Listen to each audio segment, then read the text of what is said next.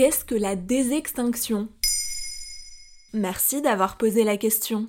La désextinction désigne le processus qui vise à faire revivre des espèces éteintes grâce à des méthodes génétiques. Le terme est devenu célèbre au début des années 2010 à travers le projet de l'entreprise américaine Colossal, celui de faire revivre un animal proche du mammouth laineux disparu il y a 3700 ans. En mars 2022, l'entreprise a annoncé avoir levé au total 75 millions de dollars pour ce projet. Ressusciter des espèces disparues, c'est vraiment possible? Cela devient de plus en plus envisageable à mesure que la science progresse les techniques du génie génétique. Selon la chercheuse américaine Beth Sapiro, autrice du livre Comment cloner un mammouth sorti en 2015, il suffit pour cela d'avoir des échantillons de poils, de sang, d'os qui contiennent des fragments d'ADN. Les généticiens peuvent alors séquencer le génome de l'organisme disparu et ainsi espérer redonner vie à un animal avec des caractéristiques similaires. Cependant, il n'est pas possible de reproduire un animal complètement identique à une espèce disparue. Selon une étude d'un groupement scientifique pour la revue Current Biology, il y a toujours une partie de la séquence génétique qui est perdue, un trou de l'ordre de 5%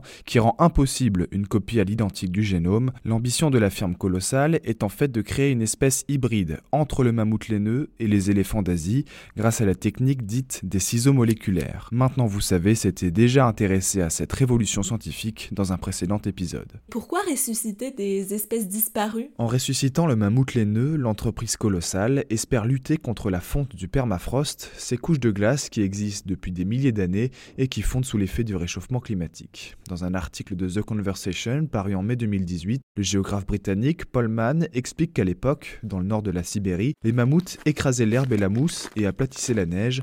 Par leur mode de vie, ils contribuaient à ce que le permafrost reste aussi froid que possible. Selon Ben Lam, l'une des deux figures de Colossal, interrogée par le site TechCrunch en 2021, l'autre objectif, c'est de développer une boîte à outils génétique pour sauvegarder des espèces en danger de disparition. Elle pourrait par exemple être utilisée pour tenter de préserver les rhinocéros blancs en fécondant les dernières femelles avec des spermatozoïdes de mâles décédés.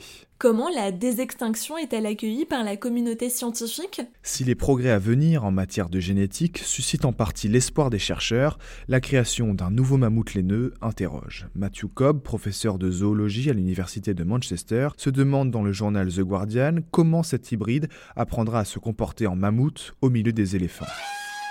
Dans un article de France 24 paru en 2021, le spécialiste de l'ADN de mammouth, Love Dalen, estime lui qu'il n'y a pas de preuve scientifique qu'un troupeau de mammouths sauverait le permafrost. Il faudrait de plus un grand programme de repeuplement pour y parvenir. Or, le premier mammouth ne devrait pas voir le jour avant 2027, un délai trop long face à l'urgence écologique. Voilà ce qu'est la désextinction.